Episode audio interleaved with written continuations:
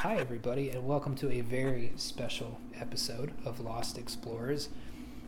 I am your host, J. David Osborne. That is my co host and very good friend, Chris Sacknessum, and we are doing something different this time. But before we get to all of that, I was wondering, uh, Chris, how are you doing today? David, I'm I'm in a really interesting sort of place. Uh, the weather has turned. It's definitely a hint of, of wintertime here. There's a whole different mood and vibe. And uh, this is my first, this will be my first uh, late autumn winter in this new location, you know, in the mountains. And I'm really starting to feel that.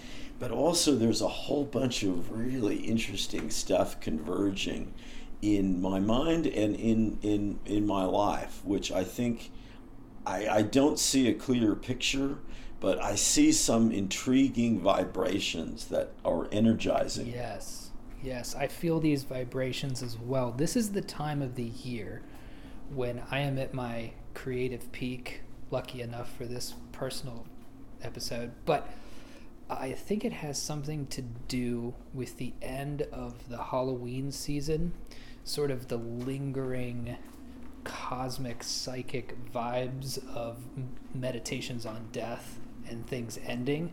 Many people consider spring to be the time when everything is fresh and new, but for me, it's this this this small window, November, December, before the real winter sets in, when the air is crisp but the sun is still shining and the roads are still drivable, that anything seems possible.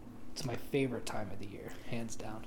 I, I hear you. I think that's uh, it. It really is a beautiful transitional season, and it's appropriate. I think that uh, you know, thinking, imaginative, connected people really engage with that transitional, oscillating quality of it because it is it, it's it is really energizing in a way that I don't know. I think you're right. I don't. I. I don't think of the spring quite that way. You know, ever. Mm-hmm. Um, so it's good. We'll make the most of it. We'll make the most of it.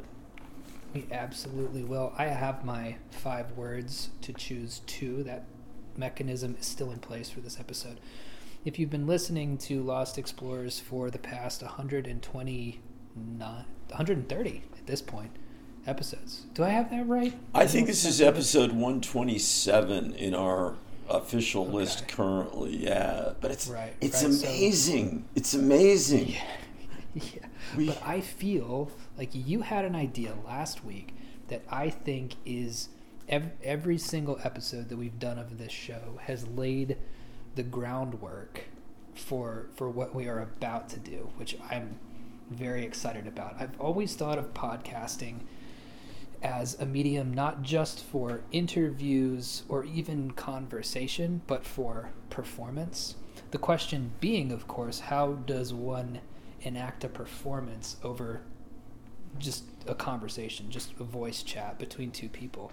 And I think you've got it figured out. So, what are we going to be doing today? Okay, well, we're going to play a game. I have said that I think that. Uh, you know, people like Ray Kurzweil says that intelligence is about the ability to solve problems with limited resources. And I see it much more in terms of play, a, a joyful participation in a game, uh, an engagement, strategizing. And so we're going to go to a kind of imaginary writer's room as a writing team with a premise that I have generally outlined, and uh, in future, you know, I think we'll work with a premise that you come up with. But I've got a mm-hmm. general outline, and then once you've been briefed on that, and this is the first time that David has heard this, I've not shared a, a whisper of this. Uh, but he has coincidentally been in a kind of a cyberpunk groove again, and so there there are some resonances, and we're kind of always in a weird sort of sync, even without uh, directly acknowledging that. Um, but then we're going to work through and try to come up with the outline, some key moments of the pilot episode. So it really is very performance, very craft, but underlying it is is the the deeper notion of conversation as a kind of very potent and healing game. You know, I think that's what we need to get back to. Um, and I, I'm encouraged on this note. My, my group of students uh, this fall has been outstanding and a great relief coming out of COVID. And they are talking about the importance of conversation, the art of conversation. We need to bring that phrase back. So we have that building up to, and I will hopefully be able to get through my premise uh, fairly succinctly. But we do have the old um, standby segments of where I come up with a band name and an aphorism, and I'll do that very quickly. Uh, I discovered that Adelie penguins or Adelie penguins in Antarctica are considered to have the intelligence of free range chickens. So my band name are the Free Rangers. And they their first album is called Chicken Intelligence. And all of their uh, postmodern deconstructionist music they take on all of the the major genres. Hip hop rap uh, bar rock country western everything. And they turn it into an intelligence test of of musical segments. So the Free Rangers and Chicken Intelligence, because it's hard to say just how intelligent a free range chicken is. And that, yeah, I was gonna say, how is that even measured? Yeah, They- yeah. Well, take, the, take an IQ test for a chicken. it, it's a little bit of it's disturbing, isn't it? Well, what do you do, John? Well, I'm I'm involved in the measurement of intelligence of poultry. You know, it, it you'd be concerned, wouldn't you? I mean, if my I don't know if I had a daughter or meet a guy like that, I'd go, or you know, or son meet a guy like that, I'd go. No, he's not in the family. I'm sorry. No. Yeah, he's uh, he's he's the special guy who we, you know, just whatever you do at Thanksgiving, don't don't start talking about the turkey itself because Oh, there you go. There you go. Oh, get that, once you get that ball rolling, it's going all the way downhill. So, All right. Well, look, we might have to bookmark that as as as an as the next performance present, you know, a premise to work with. I like I like your thinking about that. I think that's very good. Uh, okay, I've got two aphorisms because I can't stop my brain, and I, I'm I'm going to share them. Uh, the first is modernity, and David and I have been talking about what defines the modern age. So many different ideas about that, so many different time frames for it. But my notion is modernity is first of all simply and brutally light and noise. You know, my idea is let's get really structural and think about well, what does the world look like that's so different? Well, there's a shitload of electric lights and a lot more amplified noise, ambient sound. You know, that's a crucial difference. My second one is, and this ties in with the theme of our uh, our TV show premise.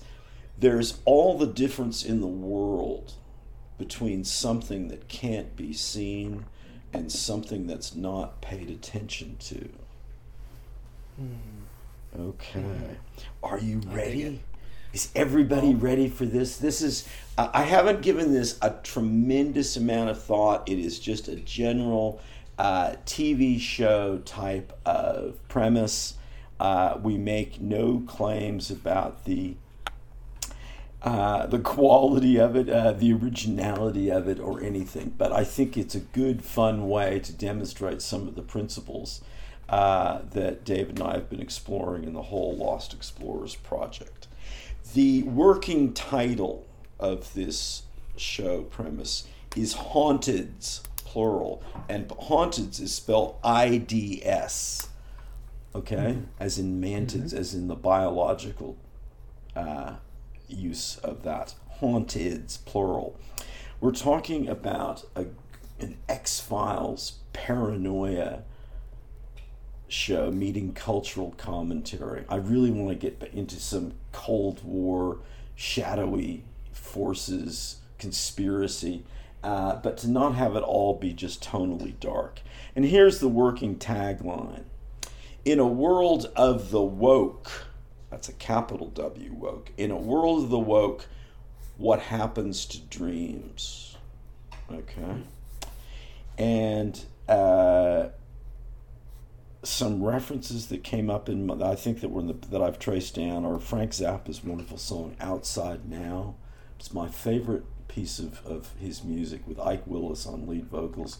It's from Joe's Garage. If you don't know it, it's just it's just beautiful. It's and it's also one of his most famous guitar solos. But it's just a I can't wait to see what's on the outside now. I mean, that's a great lyric. Uh, there's also a fantastic lost radio theater album by the Firesign Theater. In the next world, you're on your own, and it's mm-hmm. worth checking out just for the cover alone. Just for the cover. I it, it, I don't know if R. Crumb did it. I don't think he did, but it has this crazy uh, postmodern melange uh, that is perfect for the title. In the next world, you're on your own. Uh, William Burroughs, Philip K. Dick, from the um, from a literary point of view, but also from the their they have a shared thing of rethinking social progressivism, uh, and I think that's worth thinking about. Okay, down to business. Our key protagonist is named Praise Goodman. She's a 17 year old, psychologically unstable white girl living in a generic commuter suburb of LA. Okay? She's bright, which is called a cap, as in capability, but disassociated. She doesn't go to climate church won't seek absolution for her whiteness, doesn't want to transition to male, won't say the diversity and inclusion pledge, and won't tune into the resonance ceremonies. Okay, so you can see that we've got a pretty sharp lined uh, satire about social progressivism today. And I just that's not my personal sort of point of view entirely, but I think mm-hmm. we need some fun that way. I think that, that this is really one of the things that's been missing. Uh, right. Because nobody will touch these things. no. You know, it doesn't really matter one way or the other. People often mistake, well, you hear all the time, don't conflate the art with the artist. And that's just not really true anymore, is it? It's basically the artist if an artist writes a rape scene, they're a rapist, and uh, because of that, now we we can't even. I mean, come on, we can't even just like have a little bit of fun. Yeah, that stuff. well, I think it's, it's not, on it's that level. A little bit funny. I think it's on that level. I mean, I talk about fragility, which is a real you know common word today. I mean, I think that the moment you're above satire and you're trying to work on an institutional mainstream sort of level, there, there's a fundamental problem. That's that's a kind of totalitarian sort of point of view that's really quite weird. Uh, so it is just fun, but the social commentary, uh, you know, it looks at what an extreme degree of some of the current trends might look like at a teenage level, um, and it, it the most important thing is is the is the personal character stories, not the ideology. But the that that that look at the ideology technologized into uh, a kind of science fiction conspiracy theory X Files espionage sort of frame does raise some possible fun things of uh, some gimmicks, you know, uh, like icontronics, like exoskeletal body armor that you can put on that makes you sort of more of an adventure action hero, Marvel Universe character. Affirmation chambers in your, you know, teenage rooms where you can go and, and get all this positive feedback from completely, you know, non existent avatars. Uh, reinforcers, you know, all this stuff fighting teenage angst and anxiety today. But here's the here's the kicker, and we start moving into to real plot line. Her apparent psychological problems, as deemed by her parents, friends, and the school system, intensify when she starts hallucinating, or so she would like to think to some extent. But her parents and others clearly do think people are trying to contact her and perhaps abduct her Okay, the hinge point of the pilot episode is that the people's people she's seeing are as real as she is. They're just offline. Okay? So the underlying premise is uh, not just n- that people getting neural implants to connect with the internet and to stay online permanently. I mean, this is something that people like uh, Kurzweil and other, you know, futurists are insisting is inevitable, you know. Uh, Right. in this in our show this has already happened with nanotechnology supplements uh, a cia mk ultra we love that sort of stuff a lot of our listeners do you know a kind of uh, ubiquitous sort of almost fluoride in the water program of mind control was released at some point in the past uh, a free range, going back to our chicken thing, a free range sort of psychobio contagion, which has led to, not directly caused, but it has led to the cultural land mindscape of today. Consumerism as catechism, noise and anger as music, victimology, culture wars. The fact, I mean, we just accept culture, the culture war phrase and idea as as a given. Don't, that's kind of weird. Uh, the internet and social media addiction. Meanwhile, of course, very structural crises such as crime, homelessness, drug addiction, refugees from around the world, and mass mental illness go almost unnoticed. Okay, so Praise's problem is that some of the haunteds that appear to her want to rescue her and convert her to their cause of rebellion and subversion. They're kind of memory terrorists, which I think is an interesting idea. Another group want to use their special outsider status. They're off the grid, they're not visible, physically visible to people who are conditioned. Uh, they want to take over. They're kind of like corrupt pirates who who really want to uh, just replace the woke and and take over mainstream control. Uh, and then there are uh, the what the haunteds call the sleeping dead, who are the agents of control, knowingly or not. And I think that's a nice ironic take on control, is that perhaps you could be in control and not know. You know, this is one of the issues of our time. It's used in very different ways. Um, and somewhere, mythically maybe, in the legendary terms of the show, the control nest, the originators of this experiment, may still be somehow uh, operational. Maybe not physically alive in the old biocarbon based sense, but they're still functioning. But are they in control anymore if they really do exist? And were they ever? So there's a whole lot of stuff to get to. I think this could easily go over 10 episodes, maybe longer. But there and there are some great possible little phrases and terms that are very, you know, in common parlance to some extent, but we would sort of take ownership of them. Mainstreaming someone that's revealing a haunted to the sleeping dead, somehow making them visible and therefore vulnerable to uh, attack, uh, neutralization, or capture. You know, dead minding. Uh, I'm not sure what that phrase would mean, but I think it's a cool one. Um, but anyway, to summarize, we have an evasion escape drama, a treasure hunt hero's quest within a kind of science fiction uh, X Files, The Invaders, Nowhere Man, just that whole frame, uh, blended with or laced, laced with some cultural satire, which we would hope would be inclusive uh, in a sort of South Park way and, and uh, capable of offending uh, multitudes. So that's the premise. What do you think? I think it's great. I think we've got to start this bad boy off with a terrorist attack.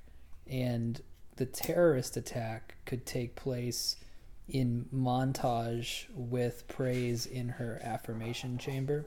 We could see that many people are doing their daily bit in their affirmation chamber.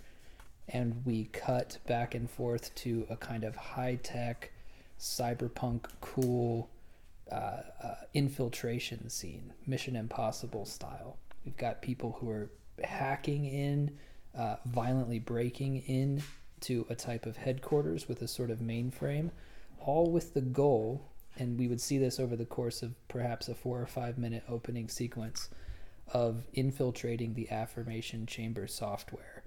And as Praise is getting her daily affirmations, suddenly uh, the affirmations begin to get unintelligible and then a bit sinister.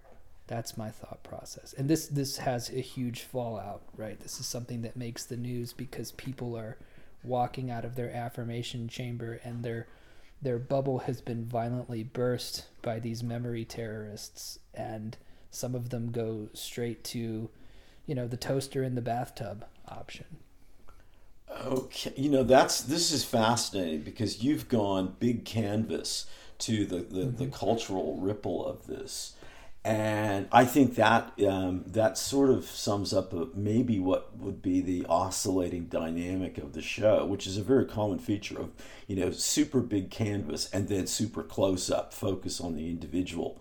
Yeah, uh, exactly. You know that that's a great film technique, and even you know people like I think I don't know Peter Jackson, who I really don't like really much of, uh, but he does that beautifully. You know, these huge battle scenes with orcs and then one close up. And so going backwards and forwards. So I'm going to follow that up and, and say, okay, we're going to be kind of uh, alchemically mixing those two. Uh, and, and, you know, maybe sometimes very uh, structurally dovetailing them in a much more obvious way.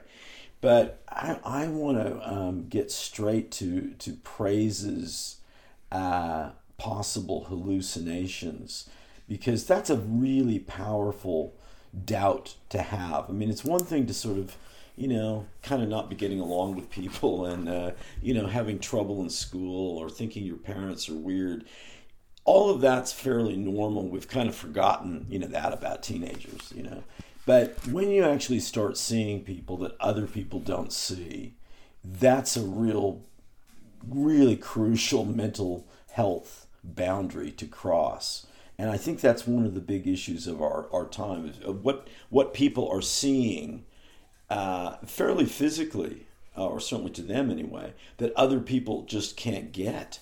I mean, this is one of the mm-hmm. big mm-hmm. you know problems of our time, isn't it? It's just like for some people things are so obvious and it, they're completely invisible or non-existent to others.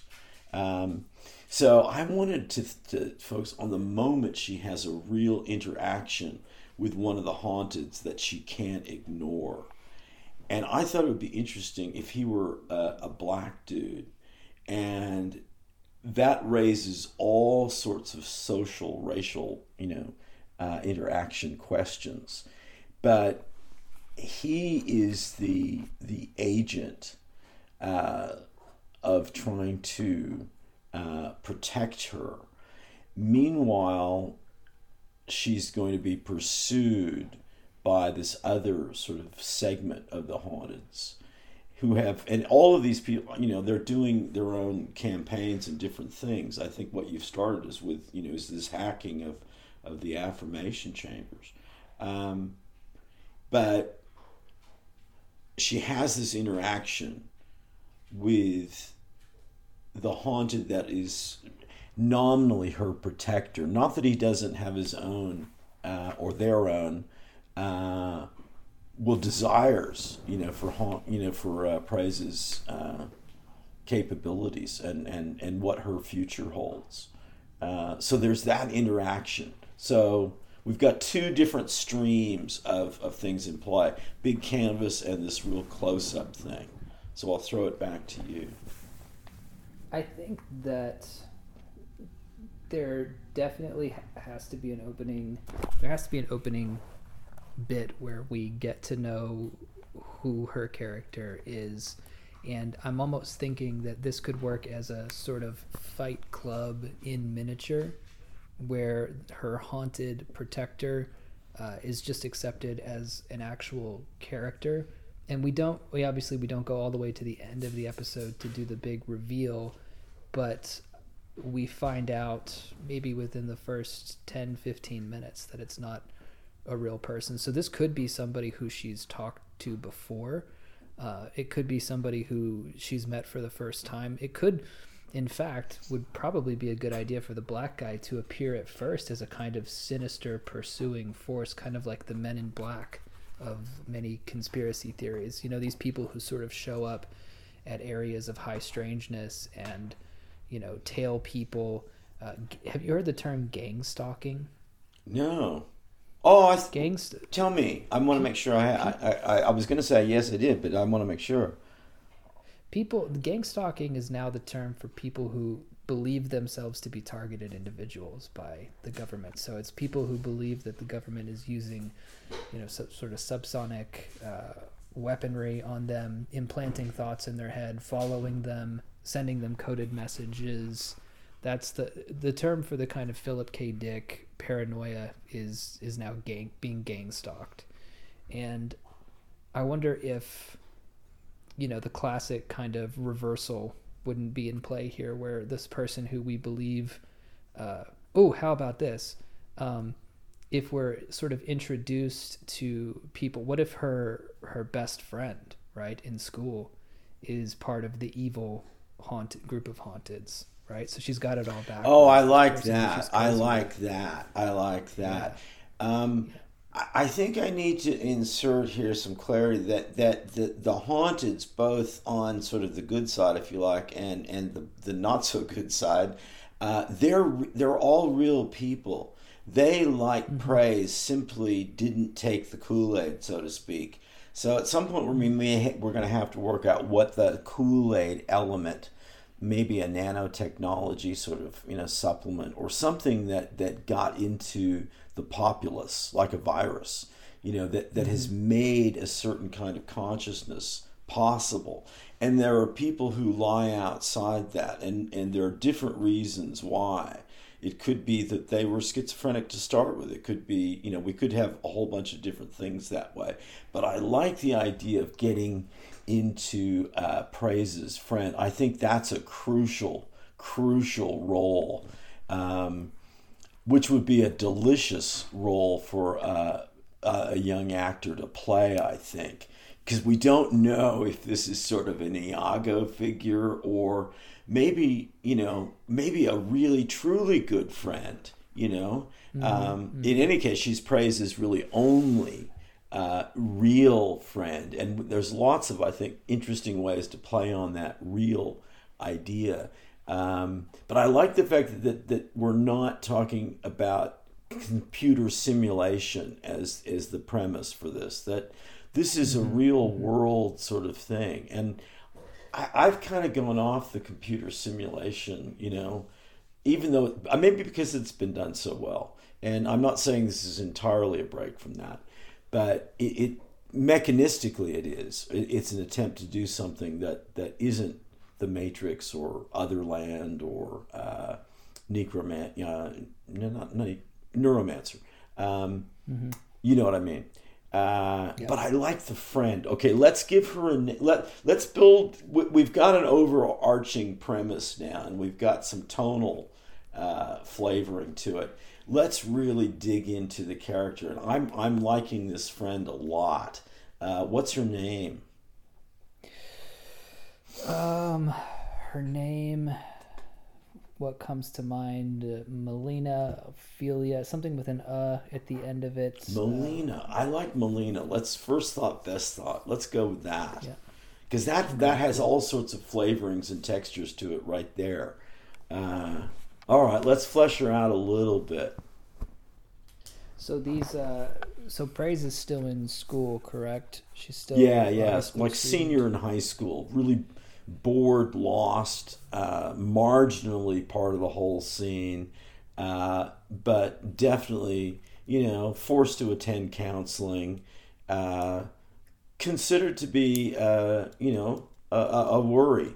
Um, Well, that's a perfect. That's a perfect opportunity then for Melina to be something. She we could go two ways. She could be the popular girl, which should feel a little bit off to the viewer that this troubled teenager, considering the social dynamics of high school, would be friends with this very popular girl, Or you could go the other direction and she's kind of like a hot goth, like like in the craft, like that kind of like the a kind of rebel figure who seems to be guiding her more towards um, more towards trouble. Although both sides could bring her into trouble, right? Because we do want to have several scenes that establish in what way she's troubled, both in the rejection of the, you know, the sort of uh, paradigms that that the world has devolved into, but also in perhaps more typical teen fashion of you know going to parties and you know abusing alcohol and drugs and things of that nature. So those are the two paths that I could possibly see, like goth chick or mysteriously uh, socially inappropriate uh, popularity. I, I, like the latter choice. I think that's more uh, I, in more in contrast to praise, and I think the dynamics of that would be a lot more interesting dramatically and, and you know comedically if, if appropriate. I've got a couple of things to uh, just to chime in that you triggered. Uh, I think paradigm is a good good word here. It's overused generally, sadly, uh, but there are all these paradigms in circulation, and all of them have some design on praise. That's she's the the hero because of she's the true individual. You know, we're back to that that theme of of the 1960, you know, that the whole like the prisoner, you know, series with you know that Patrick McGoohan yeah. did. Uh, that that real sense of the embattled individual from both you know from all perspectives conservative progressive wherever you know everyone has some thing to that they want her for so she although she's on a treasure hunt herself in some ways she is the treasure that these uh, antagonistic or and protagonist forces are all pursuing and i think that's an interesting sort of you know and that's kind of like you know a lot of uh, well, the Hulk, um, the Incredible Hulk, the the Fugitive. You know, I love those sorts of things where, uh, the in, to be pursued, but to also be pursuing. It's such a great, you know, uh, kind of the the ultimate structure, really. Um, mm-hmm. Mm-hmm.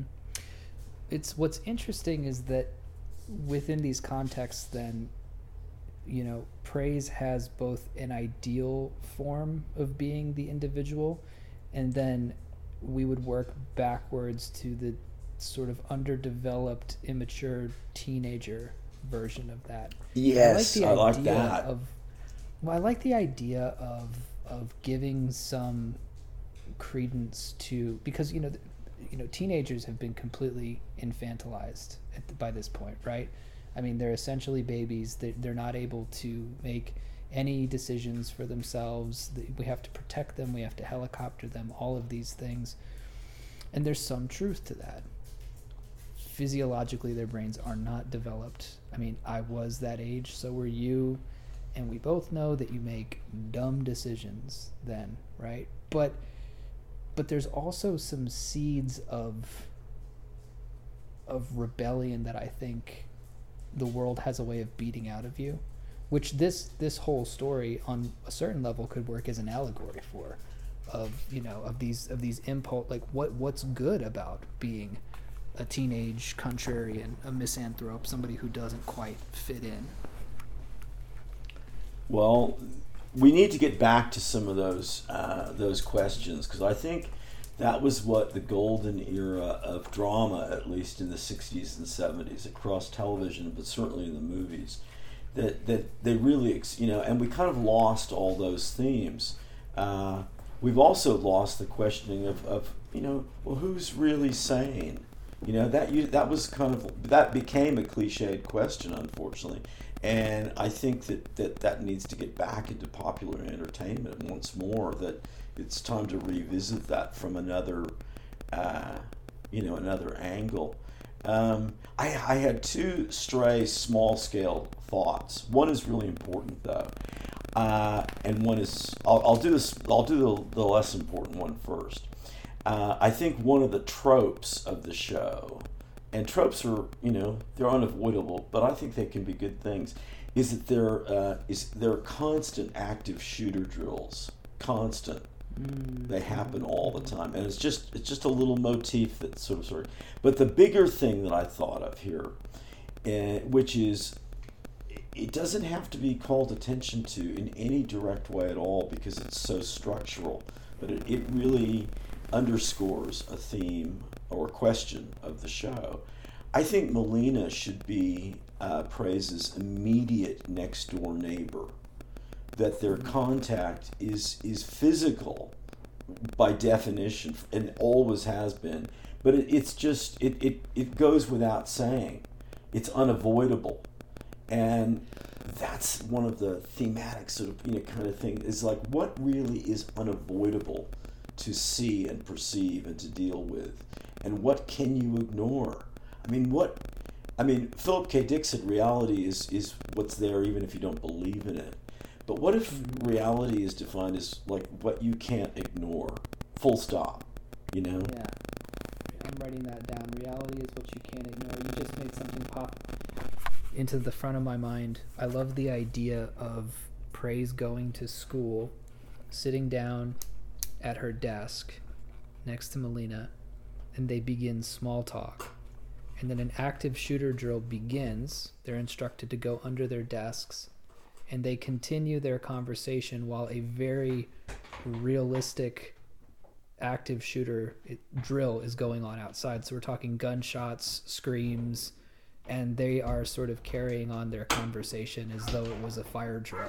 You know how kids are always, you know, cutting up and just Yeah. kind of talking while it's going Yeah. on. But I love the idea of hearing somebody saying, "No, no, God, please," and then shots going off, and they're just like, "So what'd you do last night?" Like, you know, just kind of having this sort of how normalized that has become. You know, I almost love that for the opening scene because it does, it just would instantly put you into a position of kind of understanding some of the, the you know, the reality that that's that's about to unfold so so directly, you know. And it also kind of raises the question, well, is this uh, a pure drama or is this a comedy? Or where where are we going with that you know? And it, it would instantly establish the connection between these two girls slash young women you know? And and the mm-hmm. the the dynamic of that friendship and the the transitional state that they're in. You know i always love you know when you use the word transition today, it has become such a weird, specialized meaning. Whereas not so long ago, we used to think that growing up was by definition transitional, you know, and there were a lot of transitions to go through, not just, you know, kind of one. And I, I think we've forgotten that, you know. So I love that as an opening scene. I really do. Um, just and not know. to not to hop around too much, but perhaps my proposed opening scene of this attack attack on the affirmation chamber psychonet perhaps that could be the first episode's ultimate conspiracy that comes to fruition that praise is getting signals for that she's beginning she's beginning to see that something's amiss right uh, I feel like the first episode should definitely lead like her, the halluc- her hallucinations and her paranoia lead to you know a first hour of TV that is just pure distilled PKD paranoia, right? That ultimately ends in a real attack happening. What do you think about that? I think you know. Well, I, I have two thoughts. I think it's. I think that that's absolutely important to have in there.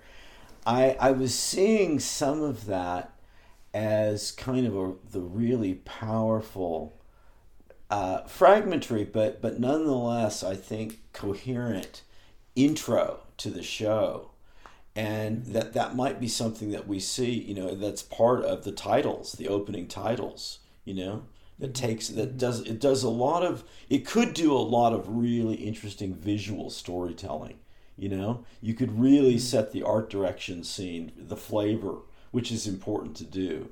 Um, and there would need to be i think some key words for you know just what the look of it is you know? What's it like? What's what's it not like? How is how is it different really visually in the sense of of styling you know and i think we could we could do some interesting things with that in the opening and that would cover those you know in, in subject terms it would cover exactly what you outlined but then and then if you then cut to the active shooter drill on these two uh, girls you know these friends I think that's a really powerful, you know, uh, platform setting anyway, you know?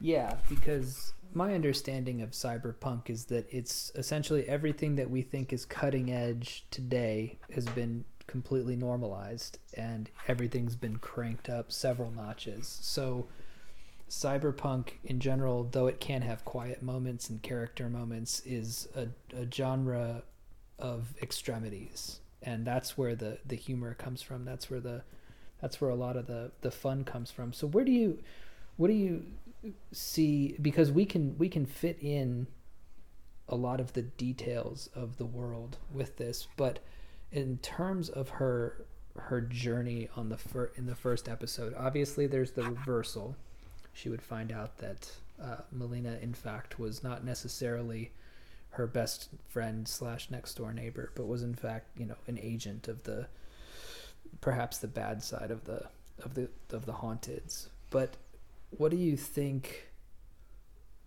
sort of on a brass tacks level we should be looking at for for a, a propulsion device from scene to scene? I think that that there's going to have to be the introduction of the the genuinely uh, antagonistic force uh, trying to abduct her, which would be yeah. the kind of uh, shadow government of today, who who are they're they're they're both kind they're kind of in two worlds that they they can't perceive the haunted they they have a kind of maybe a radar capability you know pretty vague really. They can't fully perceive them but they are certainly aware of their presence. And their direction is to to stamp those people out. And their motivation of, of for praise is they want her capability they want her to be uh, the identifier of haunteds and to be kind of a, a predator or bounty hunter for them you know uh, or a device for for for them that she's going to be used by them in that sense so they've got to make their move on her uh, and the uh, Melina and the other haunted, uh, uh, the black dude I suggested perhaps. Um, and I think, I don't know, we could call him Tivon, you know? Uh, mm-hmm, mm-hmm. Those two forces have to uh, either come to, well, come to the rescue or come to, uh, I don't know, some uh, interaction with praise when the uh, the shadowy forces of the you know the so-called real world, uh, the walking you know woke, uh, the sleeping dead, however the haunteds call them, uh, when they make their move on her. Right what the, what right. form they take. Is it a school counselor? School counselors always give me the willies. They, you know, yeah, they're creepy, right? Oh, mm-hmm. I mean, really, truly, you know, um, and it's so it, it's so vague and shadowy what the what the relationship with students there is. What you know, questions of confidentiality. It's just it's just fraught, you know. I mean, I'm not saying it's not necessary. I have a lot of admiration for people who go into that field, but I think it, it's it's just fraught with problems. So I think that might be the avenue, and we might see a, an enforced because uh, praise is having problems, an enforced counseling session that gets a little creepy, and maybe creepy in ways that you know that we're not talking about the the normal creepy ways. if you know what I yeah, mean. Yeah. Yeah. Yeah. So building up to this sort of outburst that would require a counseling session, I think we can show that pretty easily. I like the idea of a reversal on the on the, the, the stereotypical bullying, right? Where normally the bullies are calling them all sorts of nasty names. I like the idea of a bully that is, you know, sort of questioning her wokeness for lack of a better term, right? Like do you even, you know, like it's kind of like schooling her on how sort of out of date she is with all the oh I, I i think that's really and with the age reversal sort of thing in i think that's that's fascinating. That's fascinating i also uh, sorry just real quick i like the idea of having a home life scene where both of her parents are trans where they've just reversed roles i think that's yeah that, that's great that that just yeah I mean that that that perfectly sits, and that that could be done in in such a. Wouldn't that be really fantastic if it was done with some real subtlety and nuance? And right, I'm not. Yeah, exactly. I don't want it to be clowning. I mean, I I would almost want the scene to be played completely straight. No, totally. You know, straight with, for lack of trans. a better word. Yeah, yeah. it, with just complete logical clarity that is.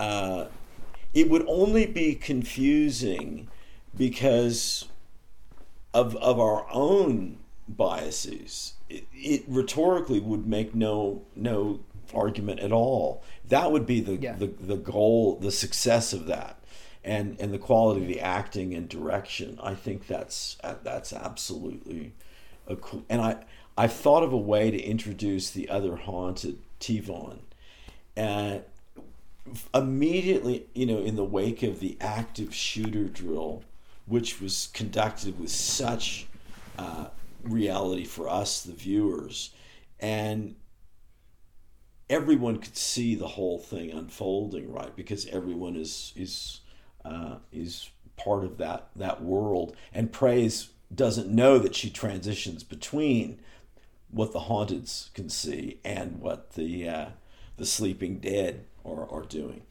Um, the black dude shows up in school to get her.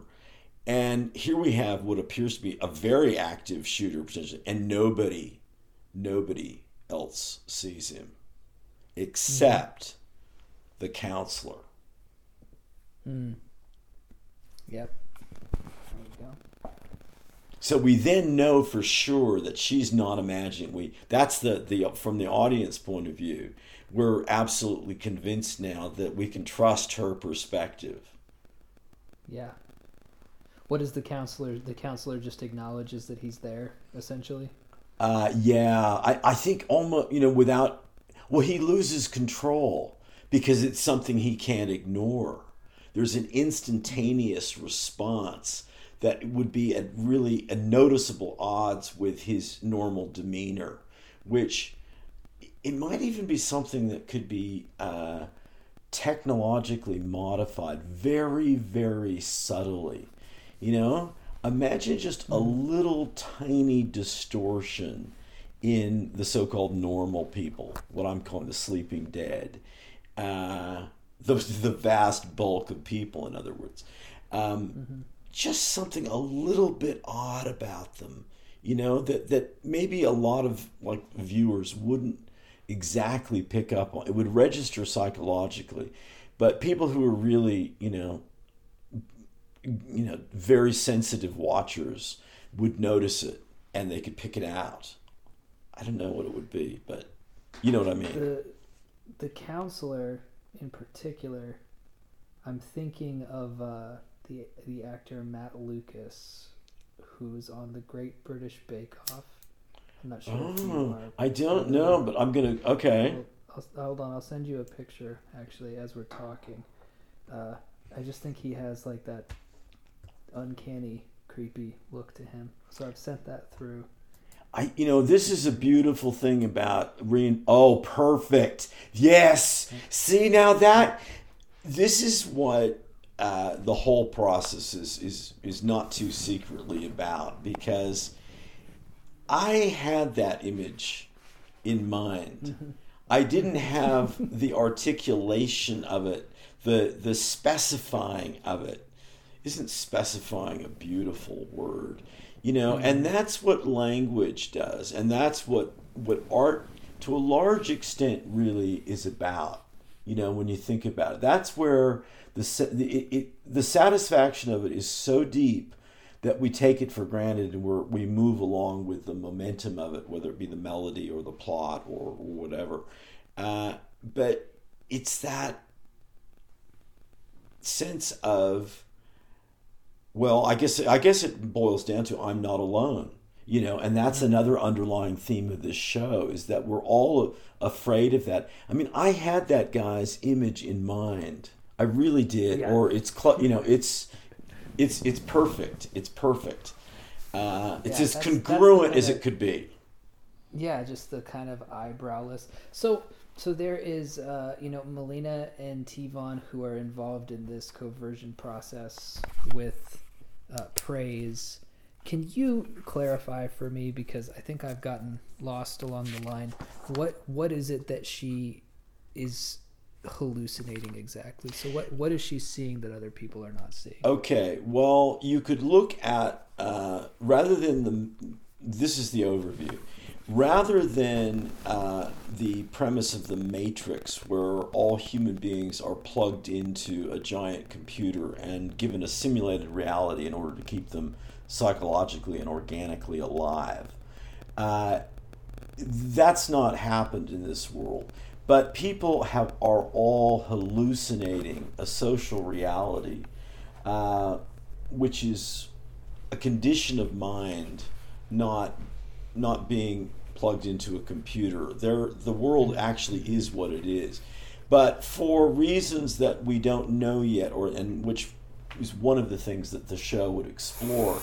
There are groups of people, not many, but groups, who are not part of that reality. They see through it, and oh, they okay. they are not okay. physically apparent. They're not physical. They're like you know we say well the homeless are invisible. Well, we don't really mean that, but they these people literally are the haunteds, both sides, good and not so good, uh, maybe mm-hmm. are mm-hmm. invisible to the gotcha. vast majority of people. Praise's psychological problem ultimately can be defined as she's transitioned between both worlds. She can see the haunteds and she can deal with the sleeping dead. She just doesn't feel, you know, at all part of them. So she's a really true outsider in that sense. But she's part of both worlds. She can move between the worlds. And so she's, you know, sees Melina and validates that uh, or, or, that part of Melina who's the haunteds aren't completely uh, pure. They they have they're all in transition that way.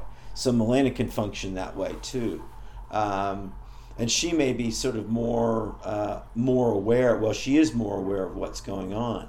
So we've got Praise's problem is also growing up. You know, and just in the sense of understanding her capability, the fact that uh, that there are these different groups.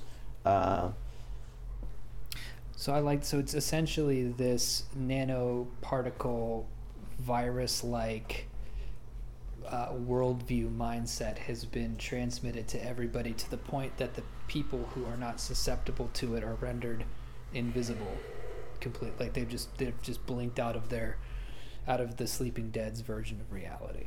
They they can't even see them you know, I just have that is, I think, the, the number one reason why I enjoy talking with you so much is because that was just a beautiful riff on the whole thing. It encapsulated everything, but didn't simplify or crush or flatten any curve. And I mean, that it was just a great hyphenated parenthetical dash of the whole thing that uh, mm-hmm. it's a lot clearer in my mind now. yeah, yeah. I mean, it, it's it totally makes sense that that would be an element, a fantastical element, but an interesting one of this particular world. I love the idea too that it has nothing to do with being you know trapped in a matrix. I mean, these people are trapped in a a kind of spiritual ideological matrix, but it's it's not a simulation. It's within our world, which brings it, I think, into the 2020s in a valid, in a really valid way. Um, so we begin then with this sort of active shooter drill. Now, do we want to? Tivon shows up during that drill, but do we want to take a few scenes and, you know, perhaps have a scene with her parents? Uh, you know, have a scene with like the school bully, all these kind of TV tropes for high school dramas, things like Stranger Things, you know, a kind of setting this the scene and establishing the world before diving into the action, or we just no? I think you're. I, I think that that. Uh, I think you're right. I think that that um, it is a pilot episode, and I think it needs to. And I think people understand that what the goal of that is. Uh, it's to set in motion the, the, the streams of possible interaction and, and, and plot complication, predicaments, as Walter Mosley says, uh, that are, are going to pos and, and the deeper questions that, that need some kind of answer or, you know, some sort of resolution to. So I th- and I think the characters are potentially so interesting because they are uh, absolute riffs on the classic cliches, uh, and intentionally so, and can I think move into an entirely different realm just by virtue of of the magnification, you know. Um, mm-hmm. Because there's the, the context for them is totally different, you know. So it's like taking a cartoon, you know, one cartoon from that cartoon world and then putting it in another cartoon world and it looks totally different you know you go whoa mm-hmm. that's not that that doesn't belong there you know do you think that there's uh, well let me rephrase this i think that a cool idea to add some some action to it as we're learning more about as we're learning more about praise and her her delinquency, her inability seemingly to show up for climate church. we definitely have to have a climate church scene, sermon and all in there. I think that's I think that's vital. Uh, but to add some action to it, I wonder if there wouldn't be a way to include a, a parallel B plot following Tivon, but written and shot in such a way as to not not give away that he is ne- not necessarily the villain, like some kind of scary action scenes that when revealed through the different lens, through the lens of the end of the show, that he was actually doing a kind of good thing. Because I think that, you know, I think that in, in order to keep the kind of propulsive nature of the show going, and just because I like action, I do think it would be cool to have this kind of badass character who is doing very cyberpunky style missions and you know meeting with shadowy figures and we're trying to figure out who he it's still you know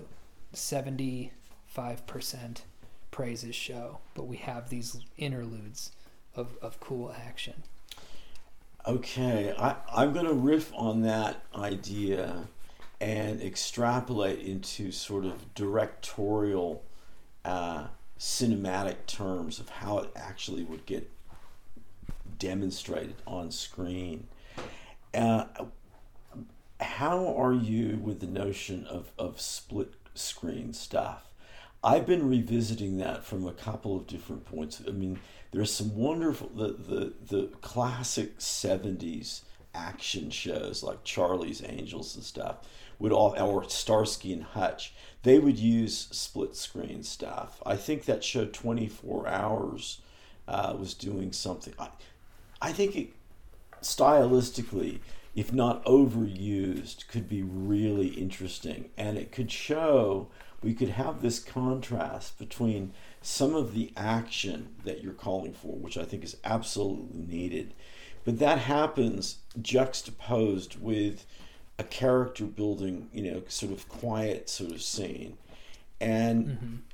think about, I mean, a lot of people, I've seen a lot of meaningful family conversations happen in front of a television where some dramatic action show is unfolding. And the contrast is ludicrous. I've seen that multiple times in my life. And it's mm-hmm. kind of a metaphor for how we're living today. We're, we're trying to conduct conversations and relationships with this background of catastrophe and explosions and car chases and, you know, action you know mm-hmm. all the action that we're really not having in our own lives you know? I do like that. I like that specifically if it's a kind of set piece. Um, perhaps if praise has been invited to a party you could contrast the peaks and valleys of drama inherent to any house party with a split screen sort of hyper violent, yeah, John Wick style fight scene that's going on. Uh, I think that the because there would be quiet moments of it as well. Perhaps you know, Praise has had too much to drink or something like that, and she's you know in the bathroom and just sort of sitting on the toilet and wondering what's going on with her life, and she's facing to the right, and then we she's basically she's watching the other half of the split screen for a while, just sort of passively. You see what I'm saying? Yes, I do. Yes, I do. I. Um, go ahead. This is absolutely essential. This is kind of this, without. I mean, it is postmodern, but it's postmodern in a very structural sort of way, where the the very unfolding of the story, the way the story is told visually and multimedia, you know, with sound, is. Uh, a kind of challenge to how we watch and how we, you know, absorb TV shows. And I think we need a little bit of commentary on that. You know, I think that's kind of where where has that gone? It, it's that sort of it's the self-conscious part of, of postmodernism. But I think that could be really interesting done that way, not obtrusively. You know, just the way you described it. I think it would just be very organic and this underlying sort of theme of well how how do we how has technology affected our very you know mechanisms of perception? You know i mean that's really a big question of our time. What what are we perceiving and how are we doing that? And and what are the forces that have shaped that you know? So we have this great intro. We have praise. Uh, we have perhaps four or five scenes, maybe even six, of all the various and sundry ways that she is not fitting in. If there are perhaps six scenes of her, you know, sort of messing up, then perhaps every every two for every two scenes of praise, there's one of Tivon uh, going about his day, and then we would culminate. I'm thinking of it almost dead center in the middle of a 45 minute episode of this party slash action scene because by that point we will have uh, through the writing through the the dialogue being smart and and information dense um, without being expository but still information dense character character building density we'll get to this point of now who who is Tivon fight, fighting with? I guess we would we have to actually come up with the B plot. Like what is what is he trying to accomplish there? Okay, I, I definitely want to get to that, but I, I did have a thought which I don't want to forget. Uh, I think with pri- that uh, uh, the other sort of thing that needs to be done, is, you know, however montage wise or whatever, but I think it's important that when we see her in like a school setting or in public, we really don't know what she looks like. She's making a conscious effort to kind of disguise or camouflage herself. We don't know what her body shape is. She may be wearing a hoodie or she's just, and her posture's, you know, kind of uh, uncertain. And, but we would progress into the private world of her bedroom. And very tastefully, we would get some glimpse of what her body actually looks like. You know, maybe she you know literally looks in a mirror, and and we realize that she's actually much more you know attractive without being you know pretty in that Melina sense. Uh, but we we get a feeling for you know the naked individual in that in this sense, just just tastefully done. Okay, but now to go back to your question of why Tivon shows up and who he's up against. Um, the I think working on the basis that the counselor is is part of the sleeping is really he's a, an agent for bad, uh, not just the not good, but for the bad, the baddies in the whole thing. Uh, he has maybe signed some sort of uh, certification of praise that would require apparent mental health people to take take charge of her. And he's he makes the case to her that her parents are in on this and have signed her over. And it's on that note that Tivon arrives. I mean, I don't mind that they're coming to take me away, sort of theme. I think we need to get back to that. I remember a lot of good shows had that the guys in white coats showing up, and I, when I was you know working as a psych ward orderly, I was one of the guys in the white coats, and that was a real head twist for someone you know of my bent at that time in my life. So I think that that's okay. So yeah, I would say that he's he's there because he's been watching over her, and she has had some glimpses of him, and isn't sure, you know, who he is, and is kind of afraid because no one else sees him.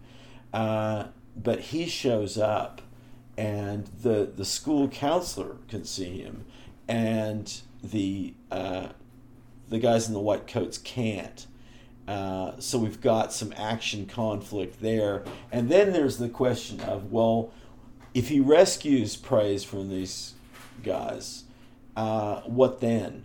You know, what then for her? And you know, what what's we start to see some of the goals, the motivations that he's got in mind, but also some of the questions because he may not really know, may not really have the plan. You know.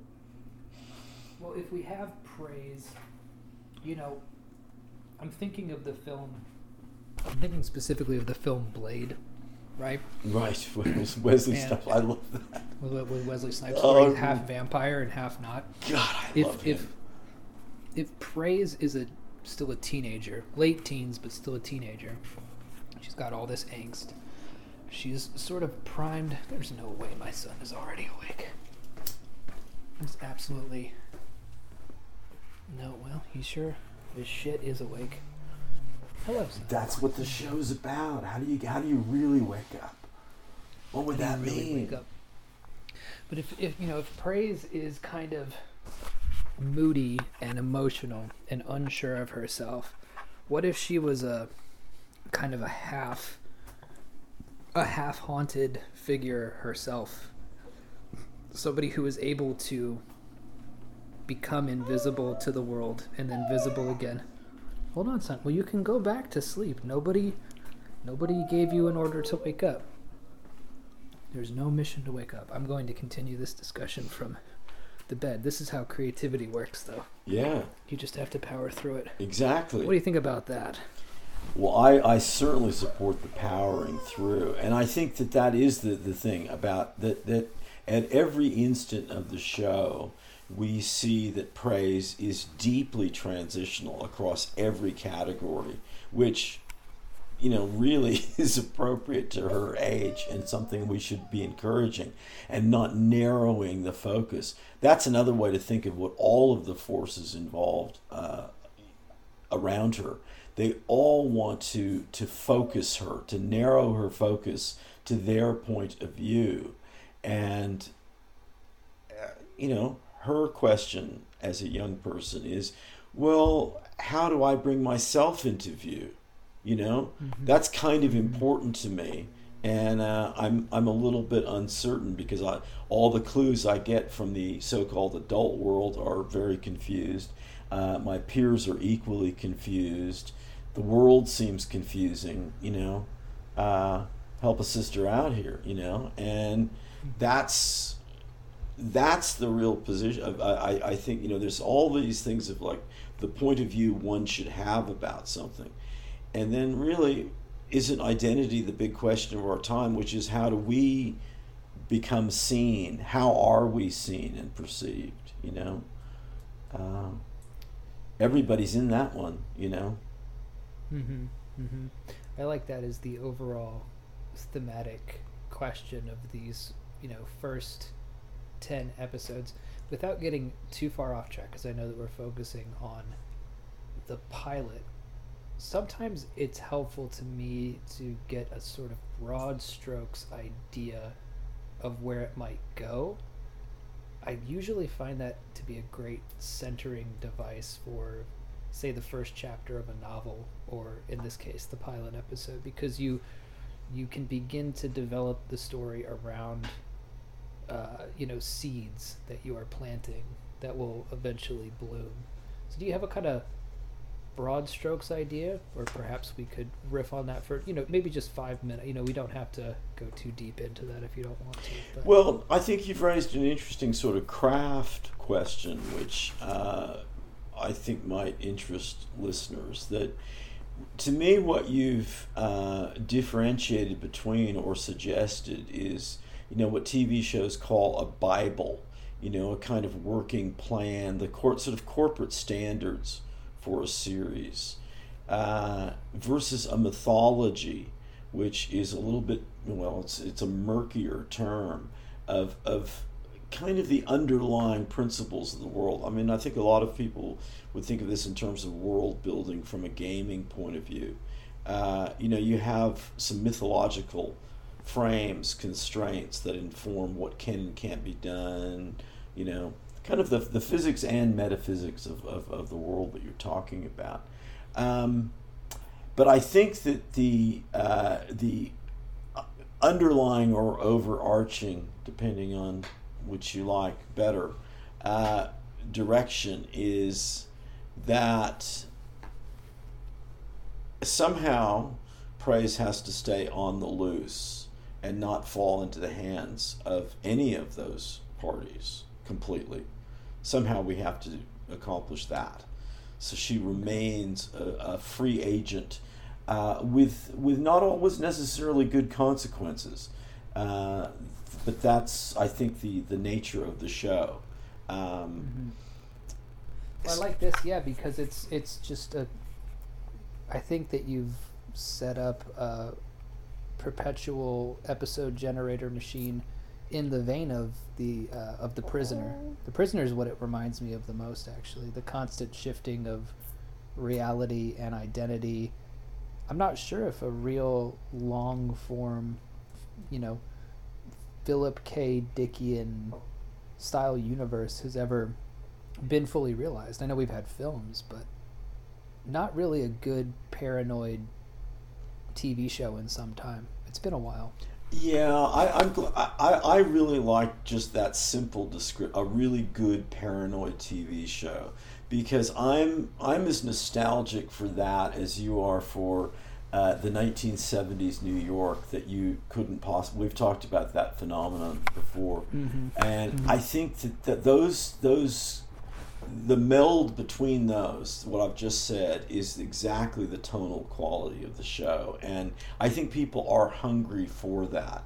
Um, and and then I guess the the the, the game of the show, and that's my theory that any kind of engagement is is modeled on uh, uh, the game game theory basically, um, is that. Uh, we never we never really know who's in charge. Mm-hmm. You know, we have to somehow meet that. That that's you know that that's one of the problems with these great shows. And The Prisoner was was like that. Lost, you know, a lot of shows that that have interesting metaphysical. Pro- the problem is, well, what is, what will be the final resolution, and how unsatisfying will ambivalence be? You know, Mm-hmm. uh, a necessary ambivalence. So by the end of this episode, then of this pilot episode, Praise should should be hitting the road, right? She should be completely untethered. She should just be out there. Yeah, yeah, like yeah, like all these shows, like Nowhere Man, The Incredible Hulk, The Fugitive. Yeah, I think she has to be. You've said it so simply. She has to uh, to be a teenage runaway. Uh, yeah, there we go. and that's very poignant for me here. I don't know if I took you past the, uh, the when you were here in Vegas. Past the, there's a great old hotel that it just it's a, it's early Tom Waits just structurally rendered, and the neon. It's just everything about it is is just lost and tragic and, and haunting. And it always has this notice board of posters of missing teenage girls and it you just can't walk past it and not be moved in some way Mm. it's just so haunted and and your thoughts are just you know naturally sad um I could see that as a final shot to the first episode of her checking into a hotel and walking, not paying any attention to, but we see it as the viewer, uh, and the camera sort of zooms in on it. You know, just nothing but pictures of missing girls as she's going up to her room. I think that would make a nice ending for a pilot episode. Yeah, that would. Oh, that. See, and I think that uh, there are a couple of good things that come out of this. I think that when you do have some kind of working uh, premise for a, a, a world overall, and I think that David and I have shown that there's a lot of, of, of detail that, that needs to be added, as, as, is appropriate. Because we're also not showing storyboards here, you know, and uh, you know we're, we're just making it up very on the fly completely uh, but the the real story is is is the people and i think this uh, this character of praise would be a really interesting evolutionary role to take on as an actor and I think the character Melina would be really fantastic. Tivon needs some more development. I think. Uh, I think what you did with with Melaine and and the natural ambiguity in her character uh, would be really fun to to play. You know. Um, hmm But yeah, I think that that's a good example for the listener, and I want to continue doing uh, fun challenges like this. I think that this is the a good direction for the show because you know we can slip in a lot of interesting stuff too. But I uh, I think that that's pretty much what a first writers meeting would look like. Of course, it would probably go on for you know four or five hours. We're not gonna do a four or five hour podcast, but I think that's I, I I'm pretty satisfied with that. That felt creatively engaging and invigorating. Yeah, me too. Me too. I think you know this is the the the model for for the for the conversations we're all really seeking. I think where there is this sort of energy flow, and you really feel like you're you're building something together, or you're you're playing a game together. There's a triangulation. I think the problem with with so many conversations is it's kind of a just a back and forth and it reminds me of that early video game Pong.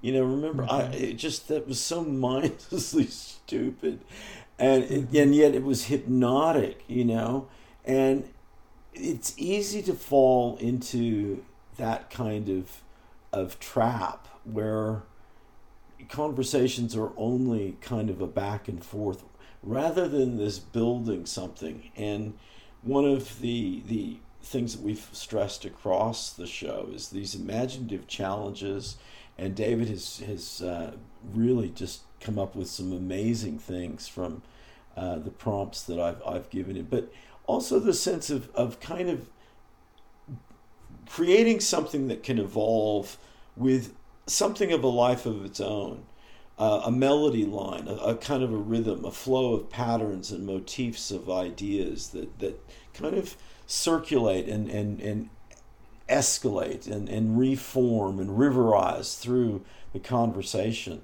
And that's the only way that you, you have conversations that you can at all really remember, you know? Think about it. I mean, so much of, of, of the world is hiding in simple phrases, small talk. You know, David mentioned small talk. You think about that for a moment. That's a really, really powerful idea that, that talk can be small and that there's a kind of pejorative quality to that. But it often really is small. And we let it be small because we're not really working with each other in active ways of having a project, you know, having a game, building something, you know, sketching out the idea of a show. I mean, that's a great exercise for people to engage in of just kind of speculating together, which, you know, is yeah. what people used to do to a large, much greater extent.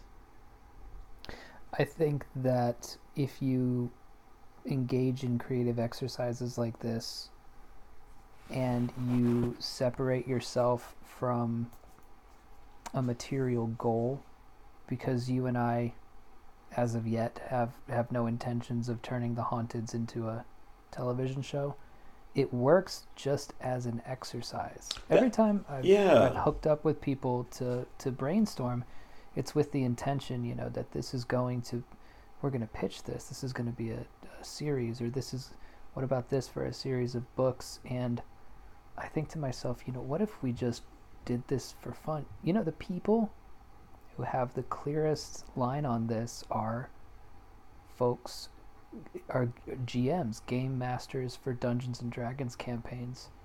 These people will spend hours crafting detailed, detailed fantasy campaigns that will only ever be shared with them and the six friends who show up to play the game.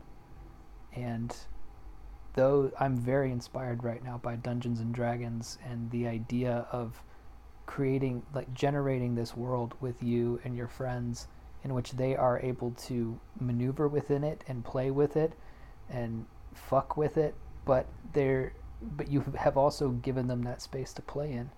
And uh, I'm not ashamed to admit that I've been listening to a few podcasts that are simply, you know, very funny, very entertaining people playing games of, uh, you know, tabletop RPGs like Cyberpunk 2020, etc there's something deeply fascinating going on with this process that i mean i think even if you're not part of that world and you're dealing with it in, as i am in, in fairly metaphorical terms i can see that they're great laboratories of learning about the nature of culture which is a, a tremendously mysterious process which you know is always unfolding so there's that that consensual hallucination idea which you know, we really can think of, of society and the notion of, of humanity uh, as being a consensual hallucination. Uh, that's really the nature of, of culture to some extent. And how mm-hmm. that works and how that reflects any kind of possibly uh, larger reality is, you know, it's pretty mysterious. And there's no way to really break in or, you know, to, to be able to, to move between the worlds is very difficult. You're kind of you're doing well to mm-hmm. have a group that shares that consensual sort of reality and is uh, as passionate and as engaged as those communities can be. So I think that's a cool buzz. I mean, I certainly think the anthropology of it appeals to me. You know. Yeah, absolutely.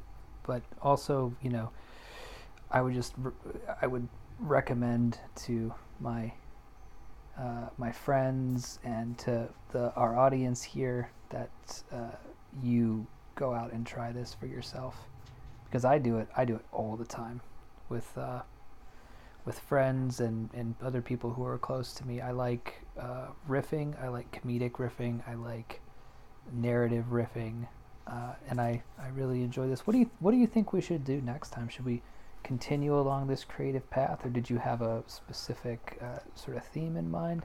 Because I'm I'm happy either way. I'm having a really good time doing this kind of thing. Well, okay, I've got I've got th- uh, three possible suggestions. Uh, one is uh, sort of an obvious one of we kind of have a debrief on this session and uh, sort of looking at, at what kind of um, well, not so much conclusions to be drawn, but things that kind of we retain as you know after echo thoughts. You know what what sort of mm-hmm. implications mm-hmm. or you know that kind of a debrief. Uh, the other possibilities we take on board uh, a whole new challenge that you come up with. Uh, mm-hmm. We could do that. Uh, the other thing is that maybe we, we go back to our um, voyaging discovery, both imaginary and, and real physical exploration, with some of this thought of uh, the collaborative nature of speculation. Um, mm-hmm. if, we, if we're saying that, that culture, uh, one of its manifestations is this kind of community building based around a, a consensually uh, accepted worldview. Uh, how that ac- actually works in, in, in the real world terms. You know, how does that then affect the larger society sort of sense? Are, are we all just these island communities? You know, islands are so big in mythology, they're so big in the history of literature. Uh, it's all about islands. No man is an island. John Donne's, you know, question. I mean, maybe that's not true. you know, maybe uh, maybe islands are exactly what we are, and what we need are maps and adventurers and and matangs and you know connections between it, just to uh, to accept that, uh, and then to you know really respect the the organic nature of the communities and habitats that uh, evolve around the individual island. Um, so those are three options. Which appeals to you of those three? You know, as I was thinking about which one to choose, I thought, well, we could probably kind of hit all three next episode. We could do a debrief. Oh, we could. I could I could bring a new a new thing for us to to chat about. And and we can weave the the third segment into the second part into the discussion perhaps. So you know i think that the third part which is the exploration discovery uh, all of the things that fit under that magic uh, that's that's always there because that's really kind of built into our thinking you know? I, I think that's always going to be there. And it's just a question of how we tune up the, you know turn up the volume on it you know? Mm-hmm. Mm-hmm. exactly. Well on that note did you have a tip and a tool? I do i do i do. Uh, and and you know they're they're all sort of uh, connected um, but Dave and I have talked about the, the, the technique of inversion and how powerful that can be. It's related to also antonym and synonym therapy as I've described it. But I wanted to give a really practical example of how I think inversion can work very positively as the tool because I think that there are lots of things that are available, resources that are out there for us as principles as ideas that we agree with, but they're not meaningful unless we actually apply them. And we all, we often forget that. We think that sort of the knowledge of something is the application of it, and it's just not so. So I wanted to give a real example of inversion and how it can work positively in our lives. I want us to think about the word intimidating or intimidation, that sense, okay? That I think is however you know we define there's a common ground in, in situations that we find intimidating to us as opposed to creating outright fright or nausea or disgust or enjoyment you know intimidation is, is a kind of uh, tonal thing that has some definition for us we know when we're in that frame and i want us to then invert that and think of The inversion of intimidation is welcome. Welcome. I think that's a beautifully simple word that is often underrated and it can be seen in very cliched terms and kind of overly positive. Uh, or it can be, you know, a very straightforward, just open-ended. Uh, what it really means, it means welcome. You know, it you're here, and that's cool, and that's not saying anything about what's going to happen next. Um, but if we think of an intimidating situation as a kind of welcome, think how that might look. It might look very differently. It might be a welcome we're not ready for yet. And that's my full definition of intimidation. Rethink intimidating experiences, whatever they might be, you know, whatever they might be. Mm-hmm. We're all going to have them at some point. Uh, rethink of them as, as welcomes, welcomes that we may not be ready for, but that might be uh, really important. And I guarantee you, you will instantly uh, feel a little bit less vulnerable anyway a little bit less intimidated, more welcome. I like that. I like that. If you've ever been to uh, the first family gathering of your uh, soon-to-be wife's enormous extended Mexican family, can be quite intimidating. That's what I'm talking about. Yeah, that's a great example. Literally an, it's an, it's literally an intimidating welcome. You know, they're very welcoming, very friendly, but you know that kind of feeling is what comes to mind. But I like this idea of expanding that out into intimidating scenarios in general. You know, it's welcoming you into a new path. Any birth is going to be difficult. And you can, I like to think of myself as moving down tubes, like the movie Donnie Darko, when they have those strange gel- gelatinous uh, extensions from their chests that show them where they're going to move in time. I like to think of Robert Anton Wilson's reality tunnels, but I I visualize the tunnels as being real. And there are easy tunnels and there are hard tunnels.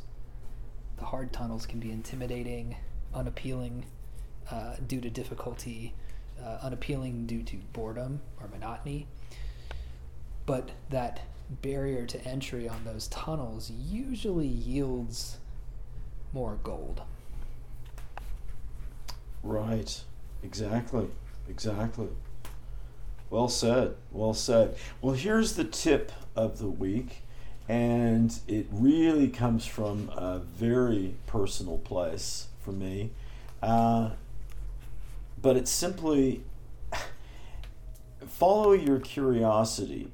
If you have a question, take the time to do a little research in it. And I'll, I'll tell you my personal example is that I, I have had a lot of questions about that very formative group of uh, kids that I knew in elementary school.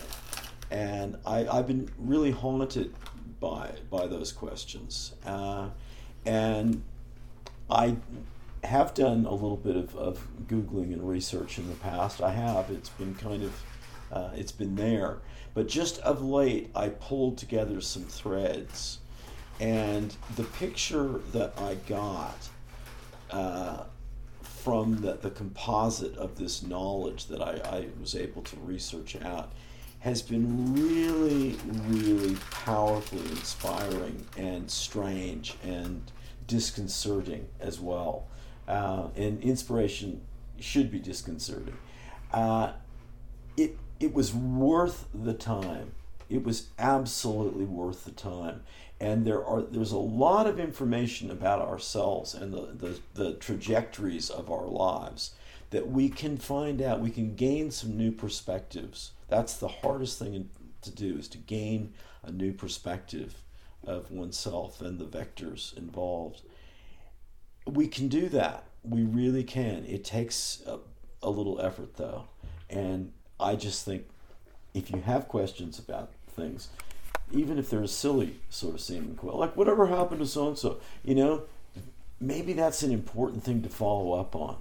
Maybe that's really important. Uh, because I found some interesting stuff, and I'll only share one detail. Uh, there was one uh, guy in uh, particularly uh, third and fourth grade, who seemed to be the conduit, uh, the conductor of all the new, any sort of nasty word that we didn't know.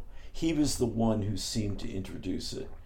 Uh, there was an anthropology to it that, and people like Edward T. Hall have talked about it. There's often some figure like this, and there may be structural reasons in play. For instance, he had quite a number of older brothers and sisters, so he had a lot more exposure than most, and, and he was also a pretty local uh, neighbor one. But he was a real introducer of nastiness in, in all its different you know language forms anyway.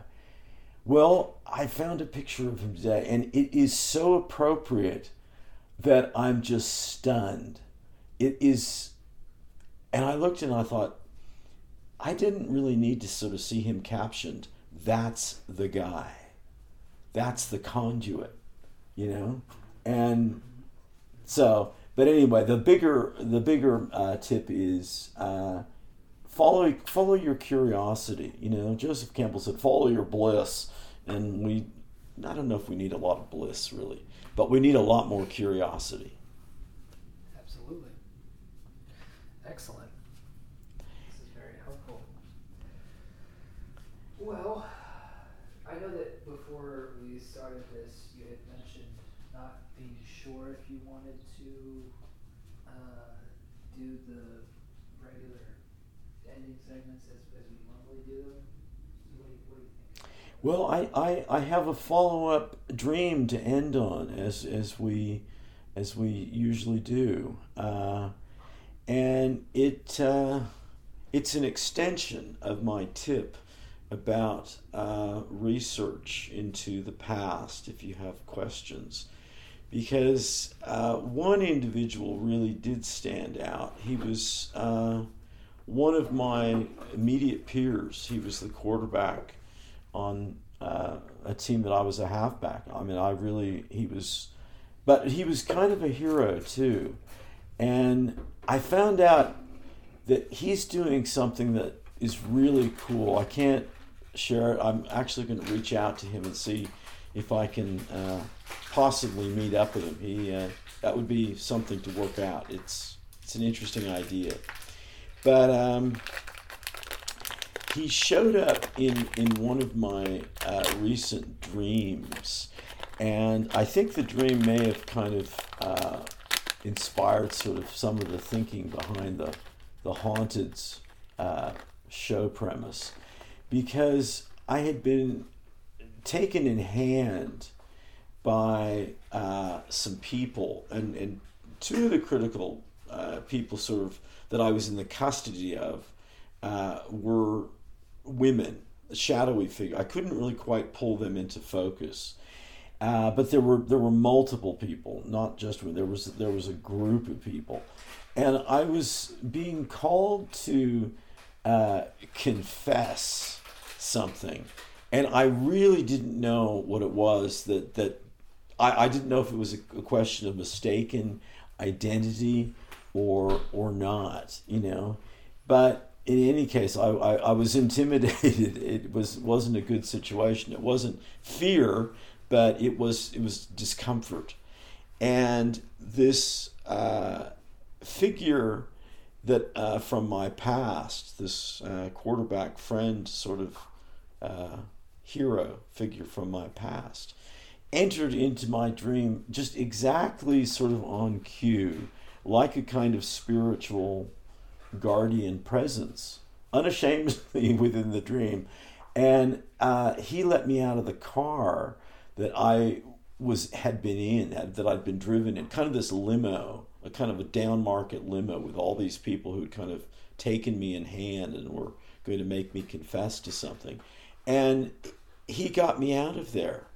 And it was just a reassuring sense of this is going to be okay because I I really am not alone, you know.